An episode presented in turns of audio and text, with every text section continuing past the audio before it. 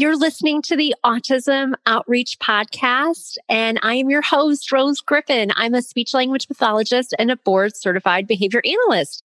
Today we had a great conversation with Kate Grandbois. She is a speech language pathologist, board certified behavior analyst, and AAC specialist. We talk all about the communication bill of rights. And that is something that is so dynamic and such an amazing resource. If you haven't checked it out, it's available at asha.org. She talks with us all about AAC as a shared process from assessment through intervention. And if you're just started either professionally or as a parent in the world of AAC, this is a great episode for you. She talks about some really great resources to help you feel more comfortable with the process. Kate is certified and she has 13 years of clinical experience working in private practice, outpatient clinics, outpatient hospital settings, and consulting to private schools and legal teams. She specializes in AAC and she has her own practice called Grandbois Therapy and Consulting LLC.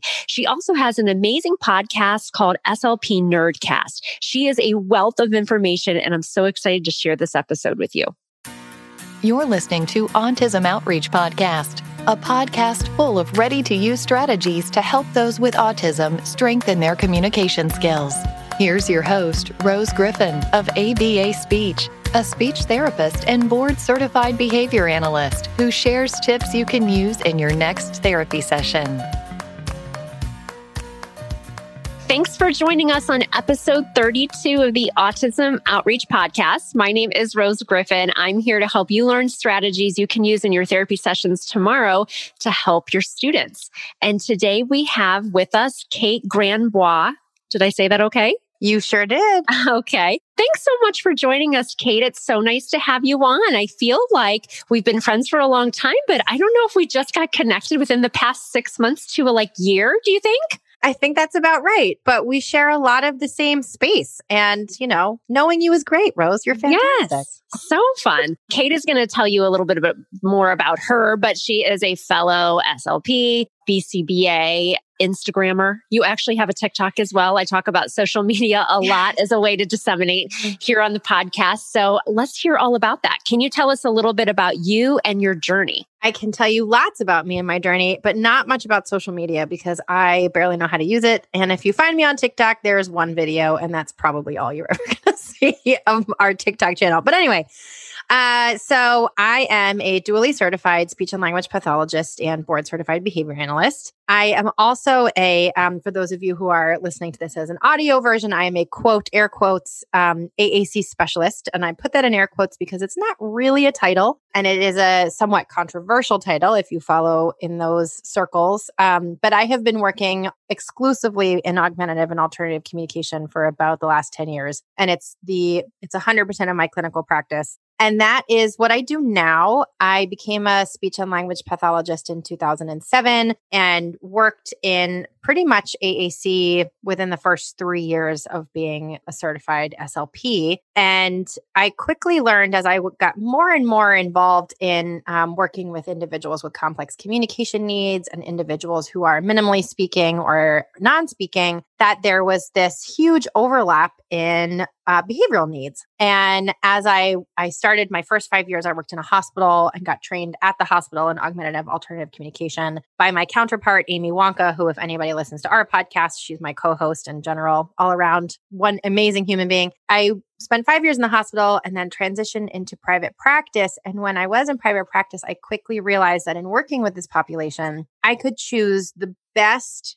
augmentative alternative communication system. I could do the best parent training. I could be I could be like just living large and doing a great job, but if I couldn't get my my clients out from under their desk, then I couldn't do anything for them equally at the same time was having all of these really frustrating conversations with BCBAs who were resistant to implementing my strategies or talk to me in a bunch of mumbo jumbo big fancy words or I was just having a lot of really frustrating experiences with BCBAs. So I sort of had this what do these people know that I don't know? I don't understand what knowledge do I need to have to get these people to listen to me. At the same time, I was having this ex- clinical experience of not really being able to serve my clients to the best of my because I spent a lot of my sessions trying to manage behavior or improve behavior or improve my therapy with complex behavior without really the science to help me do that. So in 2015, I went back to school while I was pregnant with a toddler. And uh, I should thank my husband for not leaving me during that period of my life. So I went back to get up my BCBA. And since then, I'm still in private practice. But the last two years have been primarily focused on, as you mentioned, disseminating information. So the largest part of my practice is a continuing education platform that has, it's a podcast for ASHA CEUs and master classes and webinars and all of that stuff. So that's my journey in a nutshell. Interesting. Yes. I know when I went back to get my BCBA, actually, my husband was totally fine. We were living in a different state with no family around. And I had my first baby down there, and things didn't get crazy until I started studying for the BCBA exam, which is a very notably hard exam. And mm-hmm. after I completed that, he said, You're not going back to school again for anything, are you? And then a couple years later, I started ABA speech, but that's okay. I mean, it's it's hard. Yeah, that's awesome. Okay, so in you in your area too, you're on the East Coast. Would you say that mm-hmm. your area is really dense with non-public programs for kids with autism and or de- more dense with BCBAs? It feels like it would be, but it is, is that true? You think? I heard a statistic actually yesterday while I was listening to a podcast, and it might not be an up-to-date statistic because I think the episode was a little old. But I think uh, Massachusetts, if not now, at one time had the the highest density of BCBAs in the country. So we have a lot here in Massachusetts. We also have a lot of non public programs for individuals with complex communication needs, behavioral needs, and autism spectrum disorders. And so we are sort of spoiled out here because the as I mentioned, I've had a lot of really frustrating conversations with BCBAs, but there are also a lot of resources mm-hmm. for families. And I'd say the vast majority of BCBAs that I've worked with are tremendously collaborative in that they know their scope of competence and don't infringe upon my scope of competence or mm-hmm. collaborate with me nicely when we have a shared scope of competence but yes, the East Coast is, I mean, I've learned through my journey just being on social media that everywhere is different. And I know where you are is very different from where I am. Yes, yes, not as dense, but I definitely related to the fact that actually, even as an SLP BCBA, and now I've been duly certified for 10 years. I'm also a school based practitioner three days a week and uh, recently got into, I'd say, a disagreement with a BCBA about AAC, Shocker. Kate. Shocker. I know Shocker. about AAC. So, you know, I, I vented to a fellow unicorn that I vent, uh, vent to another SLP BCBA. And then I composed myself when I wrote a nice professional email. And do you know how many of those are sitting in my draft box? They're like rage emails and then I don't send them. That's good. You're practicing HALT. I talk about that in my ASHA approved ethics course. There you um, go. But yeah, you practice HALT. But anyway, I did have a meeting with ABCBA recently about an AAC device with a person I've worked with for a very long time. And we all have those conversations. I mean, and this is coming from two people who are SLP BCBAs. I know that sometimes SLPs and BCBAs don't always see eye to eye about thing, you know, and it can be really hard to have that collaboration. And, mm-hmm. and I liked how you talked about how I know you're going to talk about that today with AAC, how we can like all work together and, you know, mm-hmm. all those really amazing things. It's really great that your practice is really made up of supporting AAC users. That's so very specific. And I'm sure that people really love that. People are always reaching reaching out to me on social media about about that. So, and you're licensed in is it Massachusetts? Yes, Massachusetts. Yep. Okay, awesome. Um, so today I had Kate on because AAC comes up a lot.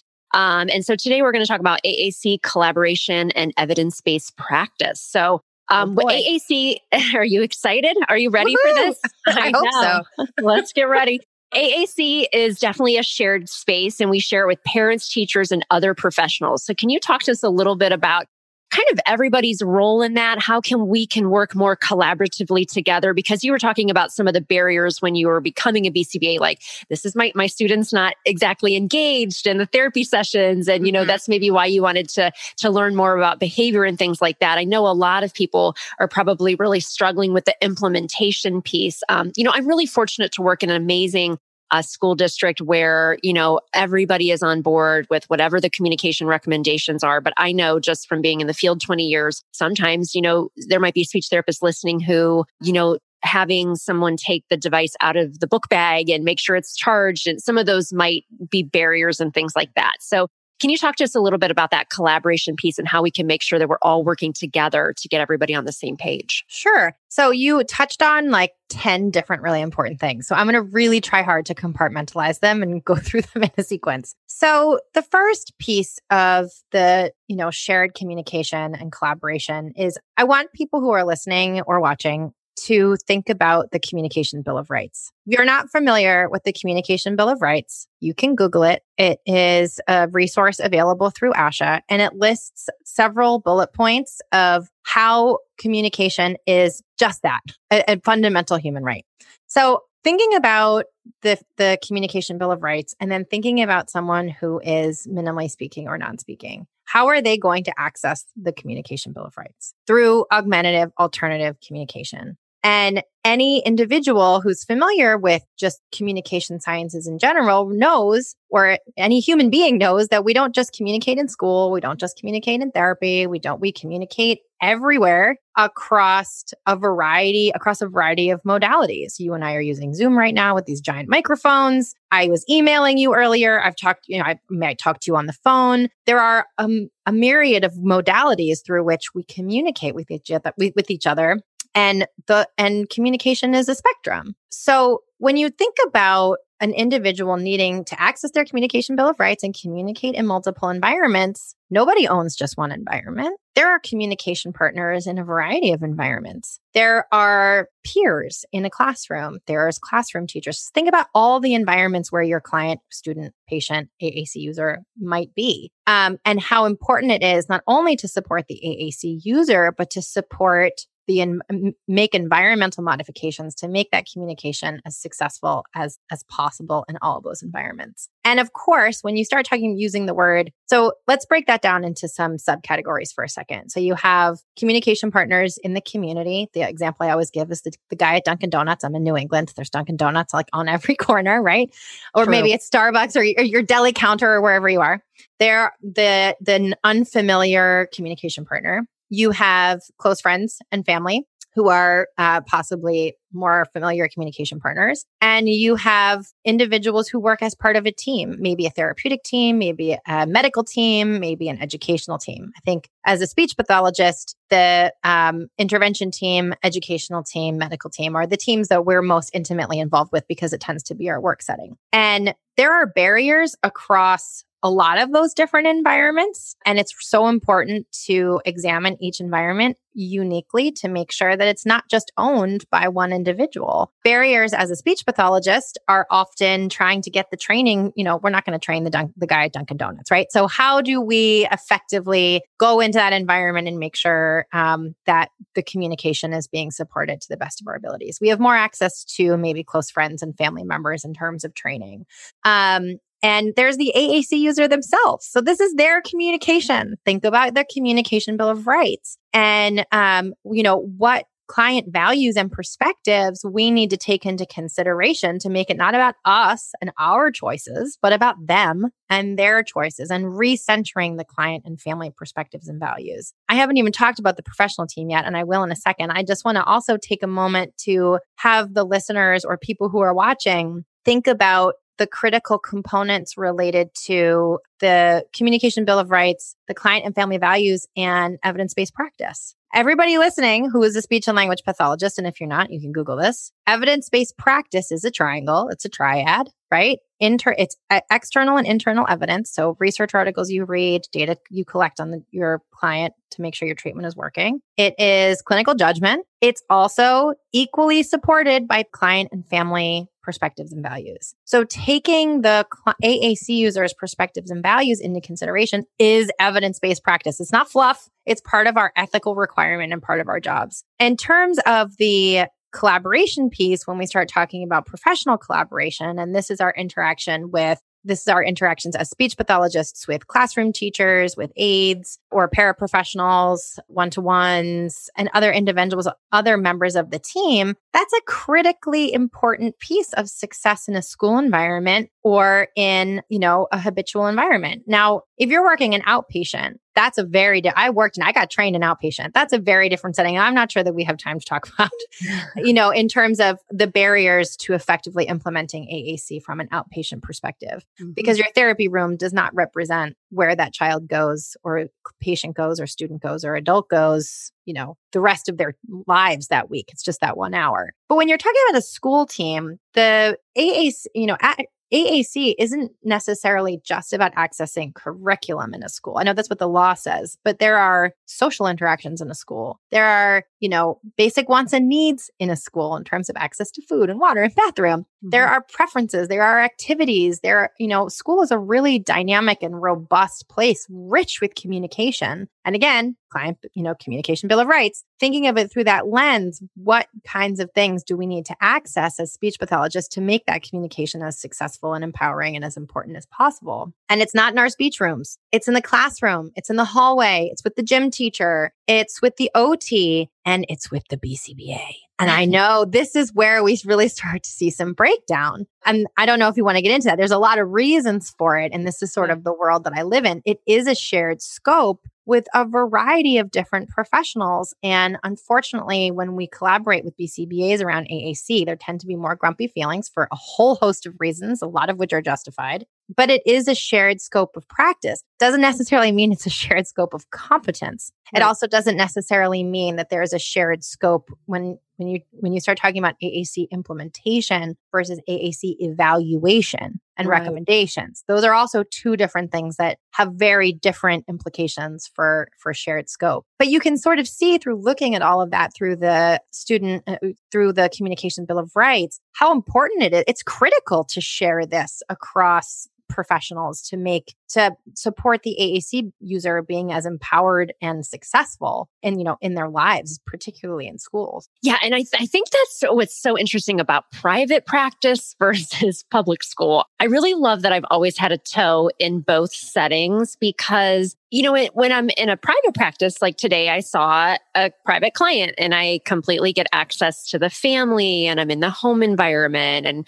it's a younger student. So I can answer so many questions that the family has and I can see how they're interacting. And I love that versus when I'm in a school, it is, it's so language enriched. I, I, tend to work with middle school and high school students. So it's like the entire school environment is mm-hmm. my therapy room. I always say that I really don't see anybody in my therapy room unless it's something very, very um, specific, like maybe a student who's stuttering or, you know, something like that. But I always make, I always say the larger school environment. That's what I put on my IEPs mm-hmm. that the student will communicate in the larger school environment. I love that. Thank you. Because if you're really thinking about it, I am always thinking, well, how is my student, number one, why is what we're working on functional? And number two, how can they generalize that across the day? Because if we're working on something that and we're not sure why we're working on it. You know, sometimes as a young clinician, I remember when I was working in a non-public program and I would have these special ed directors come in and drill me on why I was working on something with a student. And I kind of was like, um, I don't know, because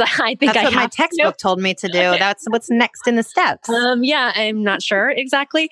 Um, but as I became more seasoned, you know, I feel more comfortable talking about those different types of things. But um, so with your practice, do you do a lot of consulting in the schools when you're where you're a piece of the team? Because I think as I'm very spoiled in my school district. I actually have an AAC. Her title is specialist. Um, That's why I put it in quotes. It is a real job. It's okay. You know, it totally is. And I, I love her. I'm not sure, you know, I'm not in that world full time. So I'm not sure what I know. It's kind of like saying behavior specialist. There's a lot of mm-hmm. questions about that term, but this person comes in, they help me with assessments and they help in my county. You know, it's through an educational service center. So it's such a great, I think that's what's hard for especially school based or anybody really is to number one, stay up to date. Like you talked about assessment versus intervention. I think for some people, it's just really hard to even know how to get started um, in the assessment portion of it. So it, I know that is wasn't exactly maybe one of our talking points, but is that something that if you're listening and you're a school-based therapist and you're like, well, how do I even get started? You know, do you have any kind of basic one, two, three steps for us regarding that type of assessment piece?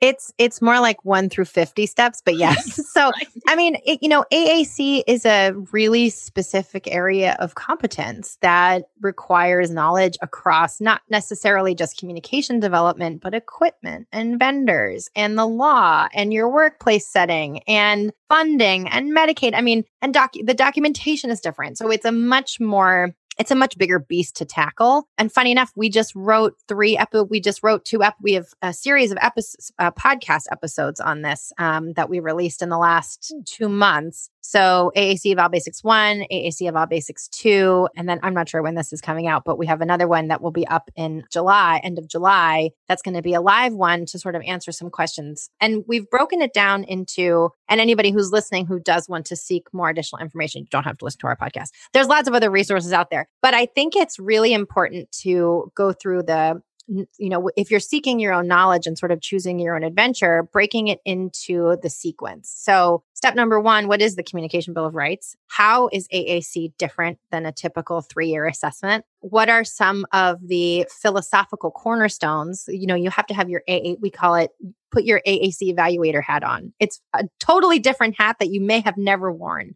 Yeah. Um, familiarize yourself with some of the assessment frameworks that are out there that are wonderful, like the SETT framework, that's S E T T, that was written by Joy Zabala. We have an episode on that as well. We interviewed her. She's amazing. Hi, Joy. You're the best. And then the second one would be the PESICO framework, P E S I C O, um, which is more of a medical model but familiarize yourselves with the different frameworks and how different an AAC assessment is from a three year. There's no standardized test. It's a lot of clinical judgment and it's a lot of background knowledge. And then the second piece I would start to look into is what does it take to actually sit in the chair? I say sit in the chair, roll on the floor, walk in the hallway. What does it take to physically do the assessment? What are the action steps that you're going to take in preparing to do that assessment? And that requires a lot of knowledge across a variety of different skill sets, including language development, which likely you have if you're an SLP, motor and access skills and the knowledge and skills that your PT and OT can bring to the table if you have access to, or vision specialists if you have access to those individuals, as well as the different features that are available across the wide array of products and that are out there to support minimally and non-speaking individuals. And that is a really big knowledge set to acquire in terms of knowing what products are out there and then really becoming comfortable in what we call the feature matching process. So matching the features of a product with the features of an individual. And then Amy, hi Amy, you're the best she's always taught me, she's taught me everything I know. You know, the top, you know, there's your must have features. So I have to have X, Y, and Z in an AAC system because little Johnny or Susan or whoever you are needs these features. And then I like to have, I would like to have features. So really getting familiar with that process. And then the final process, it's not really final, but is understanding the documentation, understanding how to write the report so that understanding what the mm. funding sources are. So uh, when you write the report, it has a chance to get funded if you're going through a funding source understanding how to make time for these these assessments are you know eight pages long and as it turns out we all do it a little differently so amy mm-hmm. trained me but we have very different perspectives on things and that's mm-hmm. okay and then I think an overarching piece of all of that is self awareness and ego. An AAC evaluation is not about you. It is not about what products you like. It is not about what you think is best. You are not the decider. And that's the big, I, uh, you, earlier you said like reflecting on yourself. This is where I like start to do like a little hot flashing and cringing thinking about myself as an early evaluator is there was a big piece of that is like i have these skills look at me i'm going to decide this for you i'm going to pick the best one and that's like the opposite of what this is about. And being an AAC evaluator is really about facilitating a decision to support someone else. Oh, I love that. Facilitating a decision to support someone else. That's my new life motto. because in 20 years that I've been doing this, I've definitely come into a position where every single kid is on this.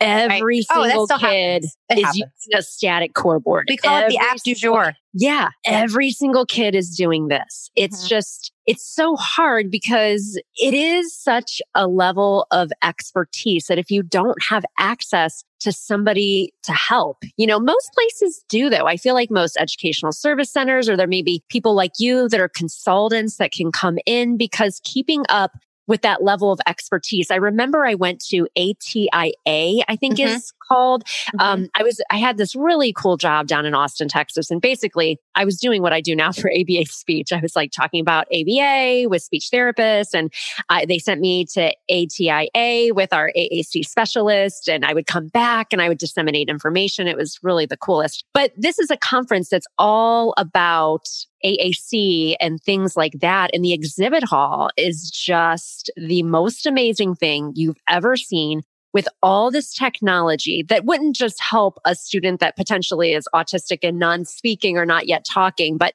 uh, you know, other types of people who need different types of software. It's really the most amazing thing. But what I'm saying is this is how people keep up to date on these types of things because it is, I think that's the one barrier for speech therapists is that AAC is constantly advancing, just like the technology. Like when I started in the field, and I had Susan Berkowitz on, I don't know if you know her, but she's been practicing 40 years and she talks about AAC. And we were just laughing about how much it's changed. I used to have mm-hmm. to send in a student's dedicated device because it fell on the floor or somehow got shattered. And I was very much at one with the people in the city I was working in, like the post office. I learned about shipping. Mm-hmm. I was mm-hmm. always on the phone with like Prentke Romich customer service. I had, you know, and so that's just so different now especially with the iPad and things like that. So have you seen that shift? Do you think that's a barrier oh, yeah. to speech well, therapists?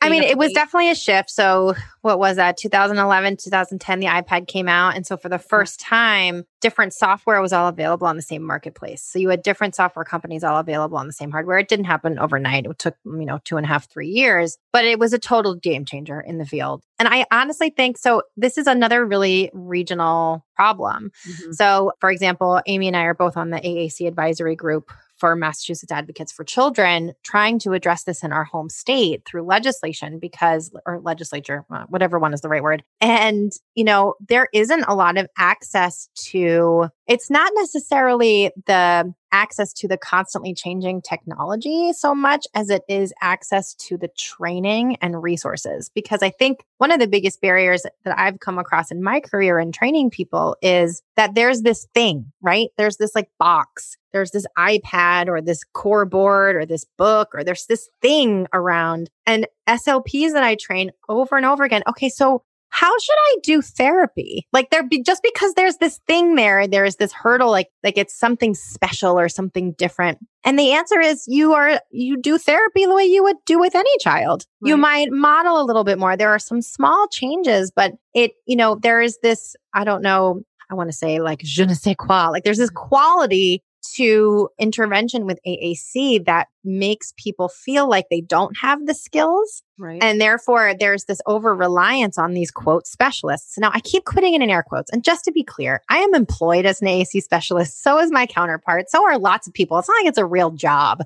But when you say specialist, it makes it implies that other people don't have that skill set. And that's a problem because what we want is every person who's working with a minimally speaking or non speaking or AAC user of any kind to feel empowered to embrace the technology. And when I say technology, I don't necessarily mean batteries, the communication book, the core board, or whatever. So I think there's just something about AAC that sets it a little bit apart and makes it more intimidating and I see that as the biggest barrier because, you know, if you don't get the app update or if you don't know like the biggest and best thing, you might not have the most up to date information in your like little toolbox when you go through the feature matching process and in terms of deciding on a tool. But AAC implementation and having an implementation plan is a bajillion times more important than the device itself. I have a great colleague up here who has also taught me a lot and she always says, sometimes you're going to dance with the person you brought to the dance. I always say it wrong. She says a lot better than me. Sorry, Mary, I'm really butchering this. But you know, you can you can do great language intervention and you can do great AAC implementation with a device that isn't perfect or with a communication system that isn't perfect because and the reverse is true. You can have the most perfectly matched device in the world and if it's not implemented implemented properly, it's a paperweight it doesn't get used. Yes. Well, good is that? That's useless, right? Yeah. It's hard so, to get it all going at the same time because mm-hmm. I know that I worked with one student. I have in some of my Help Me Find My Voice, our five hour ASHA approved course. Uh, I have a video of this student who's an early learner and came to us with very unsafe aggressive behavior that was a barrier to him being in school, the community, you name it. And he came to us with a beautiful device, a beautifully set up device with real life pictures and really a nice motor plan. It all made sense. But the intervention piece, and I'm sure his behavior was a barrier, you know, it's like the chicken and the egg, what came first, but, you know, he wasn't using it functionally. So we had to really just, you know, pair the environment and ourselves with, with good things. And, and he was able to, to start using it and communicate on his own, which was absolutely amazing. But that's so true. I think sometimes people are waiting for that very perfect thing to come along. And that's what I've always, you know, just make sure we're taking data making sure we have a plan. And, you know, this may seem so elementary to you because in your practice, but one of the things that I have really tried to do in my practice in a school, I've been lucky enough that the school that I work in, we have the iPads with the students' exact vocabulary that's on there so that staff can go through and see what is in the device where the different buttons are, how to use, you know, word finder, mm-hmm. how to find the different things. Because if you don't know, I think people are just afraid they're afraid of it. Like you said, this is like going to totally change the way that I do therapy. Like the student is non speaking and they have a device. And now I'm not sure where to go. And I think that just goes back to your comfort level, your familiarity, kind of hunkering down and getting in there. But I have found that something as easy as making sure that staff has access to being able to go in to the student's AAC device um, and now with technology being so advanced, they don't even have to touch the student's actual device. There are ways to have that on another iPad. And I do have a nice tech uh, team where I work. So that is a kind of a luxury I have. But that way people feel comfortable. And even to train staff and teachers, like, hey, this mm-hmm. is Word Finder. If you're working on something you want the student to participate in, um, but then I always scaffold it too. Like if I have students and they're working on News-2-You and the student is at a level where they're able to participate and we kind of supplement that. That may, may not even be a goal for their speech therapy, but I may see what they're going to be going over in the larger group lesson. And then I scaffold that in my session and make sure I orient them to those types of things on their device so they feel comfortable then mm-hmm. participating mm-hmm. um, in the classroom. So those types of easy I guess it, maybe it's not easy, but those well, little I mean, it, suggestions. But it, it, speaks to your comfort level, right? And right. and I think you know there are a lot of classroom staff, speech pathologists who mm-hmm. are you know. So they told me to model on the device, but w- what does that mean? Or right. how often do I do it? Do I do I do it constantly? If I if I only did it twice, did I did I not do it right? There are a lot of implementation strategies in AAC that are very gray and they're very individualized. And, you know, you and I could get trained in the same thing and we do it differently and it looks totally different. Is that bad? No, not necessarily at all. So, mm. I mean, I think that there, this is one of those areas where I had a professor say this to me in graduate school. It's the science and the art sort of blended together. And I think it's, it's not as intuitive as other things are in our field, like working on a, an S sound or, you know, some of, some of these other very black, you know, you can give some black and white instruction. There's a lot more nuance to it. And I think it, it makes it difficult. Absolutely. So if you have a parent or if you have a SLP who wants to dip a toe into AAC and kind of get started, I mean, I love this idea of the communication bill of rights because I've heard of that, but I feel like after this, I want to go back and look at it again on ASHA. Um, what are some other things that they could do to kind of orient themselves to, you know, what is AAC, kind of some basic preliminary you know, Kate has a podcast, which I know you're going to tell us a little bit about that towards the end to find out more about you. But anything else that you would kind of recommend if you have a speech therapist and maybe they got a new position and they're going to be working with some AAC users? What might be like a good starting point for resources? Sure. Um, so it's funny. I, it's really weird to talk about your own work, but we did, we did, we had this exact question come to us. And so we did publish two episodes, AAC Basics one and two, just to get some like fundamental understanding. Um, if you want to read some articles, the blog Practical AAC is amazing. Carol Zangari runs that blog and she's brilliant. There are a lot of websites out there and I don't know if they're nonprofits, but other other companies and other re, you know resource hotspots describing these things terribly.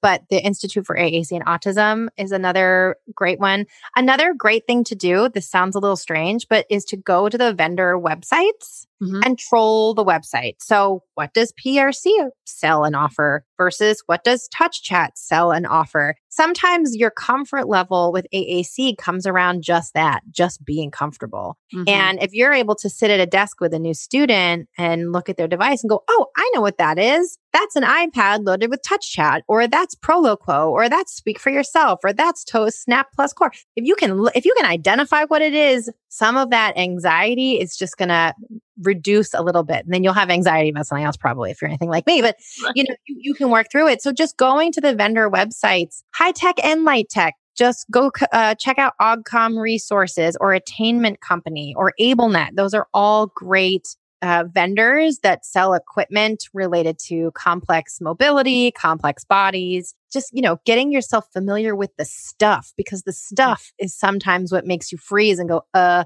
especially in AAC. So we've all had this experience of sitting down with a student or a client and like what you planned, you like spent, you know, half an hour cutting these things out and the kid looks at them and like tosses them on the floor and you're like, oh my God, what do I do? And you have to like fly by the seat of your pants and like come up with something. The same thing happens in AAC, except you're like, oh my God, I got to program like five buttons. If you don't know how to fluently program those buttons, you're going to spend a lot more time backtracking. So sometimes just becoming more fluent in the equipment itself can be a huge step in the right direction because then you, you, you know, alleviate some of your brain space to think about the language piece, the intervention piece, the behavior management. Right. So in terms of like best places to start, I would go there. I would also go to those resources and and maybe your grad school texts. A lot of the definitions we use in the AAC world were all available to you in in your grad school text. Unaided versus aided, you know, symbolic continuum, transparent symbols, opaque, you know, opaque symbols, all that kind of stuff. Good information. Love that. And you know, the other thing too, like I have always reached out to how Kate mentioned some of those vendors. A lot of the times those vendors have salespeople or a representative for your state, and they're actually very helpful. I just will reach out to them via email. I've had them come out and let us have trial devices. And those are things that I just did. I just contacted those people. I was on the website, just like you said, trolling the website, yeah. contacting them because they're there. Usually, those people, some of the times, they are speech therapists and sometimes. they just cover sometimes and they cover sometimes. so many different states. So every state is different. I think that's why it's a little harder. But those are those are really great resources. Such great information, Kate. Love that so much. You're uh, welcome. I will say one thing about working oh. with the vendors is just yeah. there. It is it, we talk about this in our AAC Evals course that's coming up in the end of July, but we are ethically obligated to make sure that we do not have financial relationships with the products that we recommend because that right. has bias. And again, it's not about us, it's about the user. So I have had instances or experiences where the vendor has offered me free product for using their product in an assessment mm. or offered to come to my assessment and made recommendations about the product in mm. front of the mm. family. So if you are going to work, and it's totally different by region. I mean, the vendors in my area, they're like friends. I adore them. But I, I think a word of caution if you are new to the field and really interested in maximizing your time with the vendors, just do be aware that you have an ethical obligation to not establish a financial relationship with that vendor and to make sure that they are, you know, playing the role of a vendor and not the role of a salesperson in your assessment. Hmm, yeah, that's interesting. Good point. Yeah, and not something I have come across, but good, good to to discuss that. Very cool. Um, okay, so such great information today. Um, I always end the podcast with one kind of two final questions here. What is the most important piece of advice that you would want to pass along to parents or professionals about autism and communication? Oh, God, that was a big question. no, what is my biggest piece of advice? Yeah. To parents and professionals. Now I'm just repeating the question back to you because I don't have an answer prepared. um, I would say my biggest piece of advice is have compassion and empathy because every individual who is living with autism, either themselves or a family member, is experiencing something different. And communication is about a lot more than just learning to ask for things. That oh, would be that piece of advice. I'm yes. Sure. I'm going to think about this later and have anxiety. No, that's good. Oh my gosh, you were funny. okay. amazing, amazing info. I love that. Be compassionate. I think everybody needs that. Where can people find out more about you and your work? Oh, okay. That that answer I can tell you without without flinching too much. So we have a podcast called SLP Nerdcast www.slpnerdcast.com that has I'd say the majority of of of my work and my colleagues' work And we have all of our podcast episodes can be listened to for ASHA CEUs. Um, they're free to listen to. And then the ASHA CEU processing fee is like super cheap. And there's a lot of information on there about AAC. So both myself and Amy are employed as quote AAC specialists. And so we have episodes on AAC implementation, partner training, AAC basics, AAC eval basics, AAC and um, functional communication training. So, implementing AAC in ABA. And we have a lot more of those coming up. We're also hopefully going to have an AAC introduction to AAC material through an, a masterclass that we're going to be publishing for graduate level credit sometime this fall. Hmm. So, late 2021, early 2022. If someone's listening and wants to learn more about AAC, get that lane change, the school lane change for grad level credit. Um, and I think, I think that's, I think that's pretty much it. Okay. And you're on Instagram. Yes. Yeah. Yeah. You can, I'm on Instagram. You can also email me. I'm a, I'm a yes. human, multiple modalities of communication. Okay. And she'll get back to you. No, she's good about that. Um, well, it was great to have you on. Uh, make sure to check the show notes for the resources we discussed. And if you're listening, make sure that you check out our new free on demand webinar, Five Strategies to Help Your Students with Autism Engage and Communicate. And you can find that right at abaspeech.org. I hope that you enjoyed the show. And if you haven't done so already, make sure to hit subscribe and I'll see you next time. Thanks for listening to Autism Outreach. If you enjoyed the show today, make sure to subscribe so you don't miss an episode full of actionable strategies you can use in your therapy room. Write a review too, that would mean so much to me. I always love hearing from you. Have a specific topic that you want included on a future show?